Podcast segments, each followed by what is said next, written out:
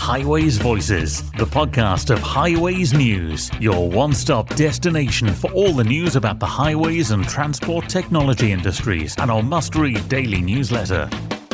Welcome to Highways Voices again, where this week we talk innovation and technology to reshape highways asset management and improve quality of life. A number of the projects are kind of uh, using sensors in the local road space. So in Suffolk, the deployment of, of lots of different sensors in rural, urban, and coastal areas, looking at everything from monitoring grit bins to air surface temperature and everything in between. You've then got things like we've had the e scooter trial in Staffordshire. We've got the green walls that are being used in Staffordshire. We've had the waste plastics in tarmac up in tarmac up in Cumbria. The uh, big data and kind of segmentation of the people travelling around Transport for West Midlands. We're talking Adept Live Labs today and a Derby Day next Wednesday. Find out more in Highways Voices. Highways Voices, the podcast from highwaysnews.com. So we talked to Giles Perkins, Adept Live Labs program director in today's show and also look ahead to the ITS UK Members Day and awards tomorrow in this podcast. But first, a man who's been called the co owner of Highways News. It's Adrian Tatum with a roundup of this week's stories that have caught his eye. So, for this week, Wiltshire Council has started the search for contractors to bid for its highway maintenance delivery in the region over the next five to ten years. Before the bidding starts officially next April, the Council is planning a suppliers engagement day at the end of this month to discuss options for retendering of the term Highways Maintenance Service contract, which is due to start on the 1st of April 2023. The contract will be for the provision of highway maintenance service to undertake programme of maintenance improvements of the highway network or other council land in Wiltshire and associated infrastructure. The successful contract will also be expected to work alongside the authority to help it achieve its commitment to becoming carbon neutral by 2030. The contract is expected to be for five years with a possible five-year extension after year four. In Scotland, Stagecoach has revealed a first glimpse of the UK's first full-size autonomous buses, which are likely to start operating in the early of summer 2022. Four single-decker buses will run a 40-mile route from Fife's Ferry Toll Park and Ride to Edinburgh's Park Transport Hub, crossing the Forth Bridge on their journey. The buses, which will still have drivers on board, are initially due to operate via the M90, M9 and M8. They will navigate motorways, bus lanes and junctions with and without traffic lights as well as roundabouts and minor roads too. This is all part of the CAVForth project. Also this week, Hertfordshire County Council has started public engagement for its proposed Hertfordshire Essex Rapid Transit System.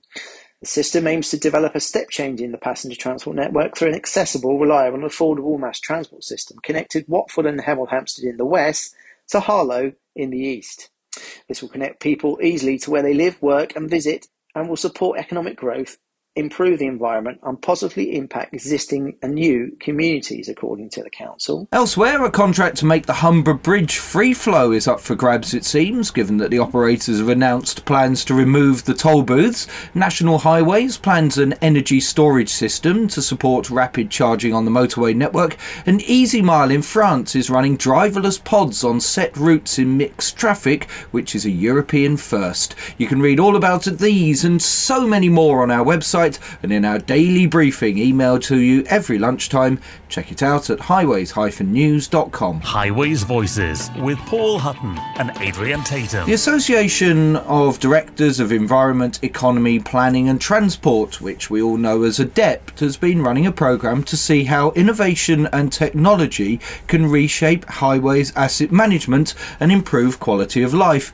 It's called the Live Labs programme, and there have been eight different projects across the country that have looked at different solutions, which are all being showcased at Derby's Pride Park in an event next Wednesday, the 1st of December. So, to find out more, I caught up with Live Labs Programme Director Giles Perkins, who's head of new mobility at WSP as well, to find out more, and we chatted first about the event. Live Labs Expo on the 1st um, in Derby is the accumulation of the, the three year programme where all of our live labs will be present. A number of their um, SMEs and suppliers will be present, and we will be really unpacking the journey that we've been on over this uh, right the way through the pandemic, from from the point of which we um, announced the live labs, through the mobilization, through the deployment of the various technologies, the monitoring, the evaluation, and now starting to articulate the benefits. So it'll be a really interesting day of immersion in innovation in local roads. So, explain to me what some of the projects have actually been doing. So to, to give you a, a, kind of a flavor, and there's so many different interventions that we've got. So, a number of the projects are kind of uh, using sensors in the local road space. So, in Suffolk, the deployment of, of lots of different sensors in rural, urban, and coastal areas, looking at everything from monitoring grit bins to air surface temperature and everything in between. You've then got things like we've had the e scooter trial in Staffordshire. We've got the green walls that are being used in Staffordshire. We've had the waste plastics in tarmac up in tarmac up in Cumbria. The uh, big data and kind of segmentation of the people travelling around Transport for West Midlands. The list is is really really large. You know, uh, we've got literally hundreds of deployments in various sites for various technologies. And what we're trying to do in the expo is kind of illustrate to people how that that breadth of technology, that suite, that program of programs is relevant to others in the local highway sector because the proving and the scaling has already been done. So this is about the articulation of, of how things can be done in a quicker way so people can realize benefits, which is obviously really important given climate change and uh, network resilience and all the things we're trying to wrestle with uh, post pandemic. And local authorities often just because of the number of staff you've got and the number of jobs that uh, people need to do and many are multitasking and many will complain that years ago they had a team of six and now it's a team of two etc etc etc actually being able to do anything different actually becomes really quite difficult. So, how has the whole Live Labs program brought local authorities closer together with innovation and technology? It's a really, really good question. And I'm, I'm sat here in Bath today. We've just had the ADEPT conference and we had a panel on Live Labs as the final segment of the, of the two day conference. It's something that came up in that key to this has been the collaboration between local authorities and the private sector uh, and that's there to maintenance providers, but also um, uh, new entrants into the market that they may not have had relationships with before, SMEs, academia, all, all sorts of people. The sharing of that innovation, the roles and responsibilities, the opportunities that have come from that really is built on collaboration and it's it's a, a, kind of a really interesting form of collaboration because it's everybody sounds quite naive but everybody pitching in together playing to the strengths but learning along the way and I do empathise with the concerns, the constraints that local authorities have. But one could argue that given what we've got to address with climate change, etc., that we are all going to have to innovate, and, it, and innovation is something that we will all need to do as business as usual. We will all need to be agile. We will all need to understand how we can make change, but also uh, respond and move on from failure if failures occur. And the best way to do that is to do that collaboratively, not only a local authority working with its partners, but as we've done on Live Labs, those eight local authorities right around the country working with each other and sharing the load helping each other and being cross geographical collaboration as well. And I think that's a really important point. It's it's a, a, Rubik's cube of collaboration, and I think it's it's kind of putting all of those sorts of things together. These, as we described them back in the prospectus three years ago, these smart interventions that perhaps felt a little ethereal then looking at the scale of what's been achieved in live labs with you know taking a whole area approach to the use of sensors or taking you know large scale application of energy applications like they've done in central bedfordshire with the solar roads and the kinetic paving and the geothermal. All these themes will start to roll out to become directly applicable things. And we've just heard in the session today. And to take an example, Central Bedfordshire with the solar roads. So this is the application of solar panels into parking spaces and um, car parks. They're looking at kind of perhaps extending that into the wider asset base across the uh, across the council because they have lots of parking facilities that could give them lots of solar farms to do lots of clever things with. So what we're not saying in live labs is we have the answers to all the deployments. Well, what we're saying is we've got a lot more tools in the toolkit with some evidence that sits behind that allows people to consider the needs in their areas and the out, and the outcomes that they want to achieve, and then perhaps use some of these technologies to to deliver those outcomes, but potentially deliver efficiencies on the way. And I think that's the exciting bit. It's it's this is absolutely not technologies for technology's sake. It's technology for outcomes, technology for efficiency, technology to address climate change. And you talk about sort of cross geographical. And one of the things that has always frustrated me from days when I worked on specific projects in previous lives and previous jobs is the fact that sometimes you get some funding to do a particular project and it works and it's good and lessons are learned and then at the end somebody writes a nice report and it's published somewhere on a website but actually malcolm in acmeville who might have the same problems a might not actually know the report exists. B might not actually understand that it can be implemented where he is. And C might not be able to get the funding to implement it anyway. So what you get is these little bubbles of nice uh, projects, but actually other places in the country just don't benefit from it. How are you going to take the the lessons you've learned and the innovations that you've almost perfected during the live labs projects to spread them out across the country so everyone can benefit I think it's a it's a really really good point, and I would add to that list: how can local authorities who perhaps don't have the experience or the resource to be able to bid in the first place get involved in future innovation programs? So what we're doing is we are developing a, a portal uh, which will be run by Suffolk, one of our live labs, and all the business cases that will flow from the externalization will be on there, including all the white papers and the, the other things that, that are already out there through the Adept website. There is already a large lake, if you like, of blogs and white papers and reports and other things that are on the Adept uh, Live Labs website. The portal that will be uh, launching shortly will uh, give a singular home for um, the Live Labs program. And we hope that future innovation programs, as they come along, that perhaps we can scale that so that there may be a um, recognized single home for kind of innovation in local highways. So just to kind of extend your analogy of putting, you know, the, the dusty report on the shelf, that we have lots of shelves and it's actually a library and it's actually understood and accessible and recognized because what we don't want to do it would be very wasteful to to redo innovation it's extremely wasteful to redo research when we've spent 23 million pounds doing a lot of research that's highly applicable. It just needs the translation for different and wider audiences so this all sounds so positive, Giles. Are we going to get a Live Labs Phase Two? We have developed um, an approach for Live Labs Phase Two, and um, we have made representations uh, to the department, and we await to hear. We are we are hopeful, and would hope that. Um, people would be interested, and we have pitched this around climate change and resilience. Um, so it's it's thematic again. It's a light touch again. Um, talking around the scope two and three within the highways realm. And fingers crossed, we'll wait and see what happens.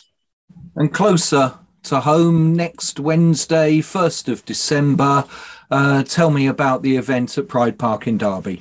Yeah, so this is really exciting. We'd we'd always set out on the program to externalize our thinking. and We'd always planned to have a big event at the end of it, and it's come round really, really quickly. So, uh, Derby Pride Park, 1st of December, we will have all of our live labs there. We'll be unpacking the technical detail of what we've done. We'll be unpacking the successes, the failures, the uh, the social networks built between everybody, the collaboration that's happened, and attendees will be able to you know speak to those that have been at the sharp end and really understand those journeys that they've been on, challenges that they've had uh, the opportunities that they've faced, the things that they've solved, not just technically, but in terms of you know procurement and legal and all those things that wrap around everything that we do. Um, so it's a real kind of showcase and a very open showcase um, that is absolutely relevant to anybody in the local road sector and, and wider in terms of obviously major road network, but there's reference to uh, you know this technology is uh, applicable to the strategic road network and beyond because there's things that we're doing in here that are highly applicable to adjacent sectors as well.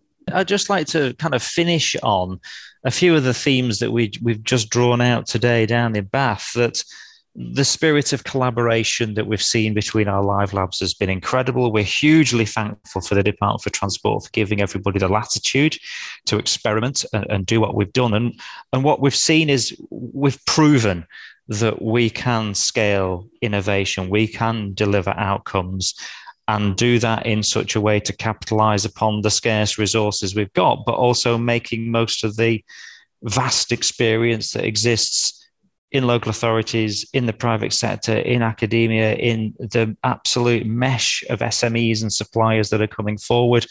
And there's a really interesting blueprint on how we could all go forward and innovate, and whether that's in the future mobility, future roads, future rail, or whatever else. And you can find out more about it at adeptnet.org.uk. Highways Voices, the podcast from highwaysnews.com. Highwaysnews.com. Adrian's accolade in a moment, but first a reminder of Thursday's ITS UK Members' Day taking place at the Cubic Transportation Systems British HQ in Salfords in Surrey.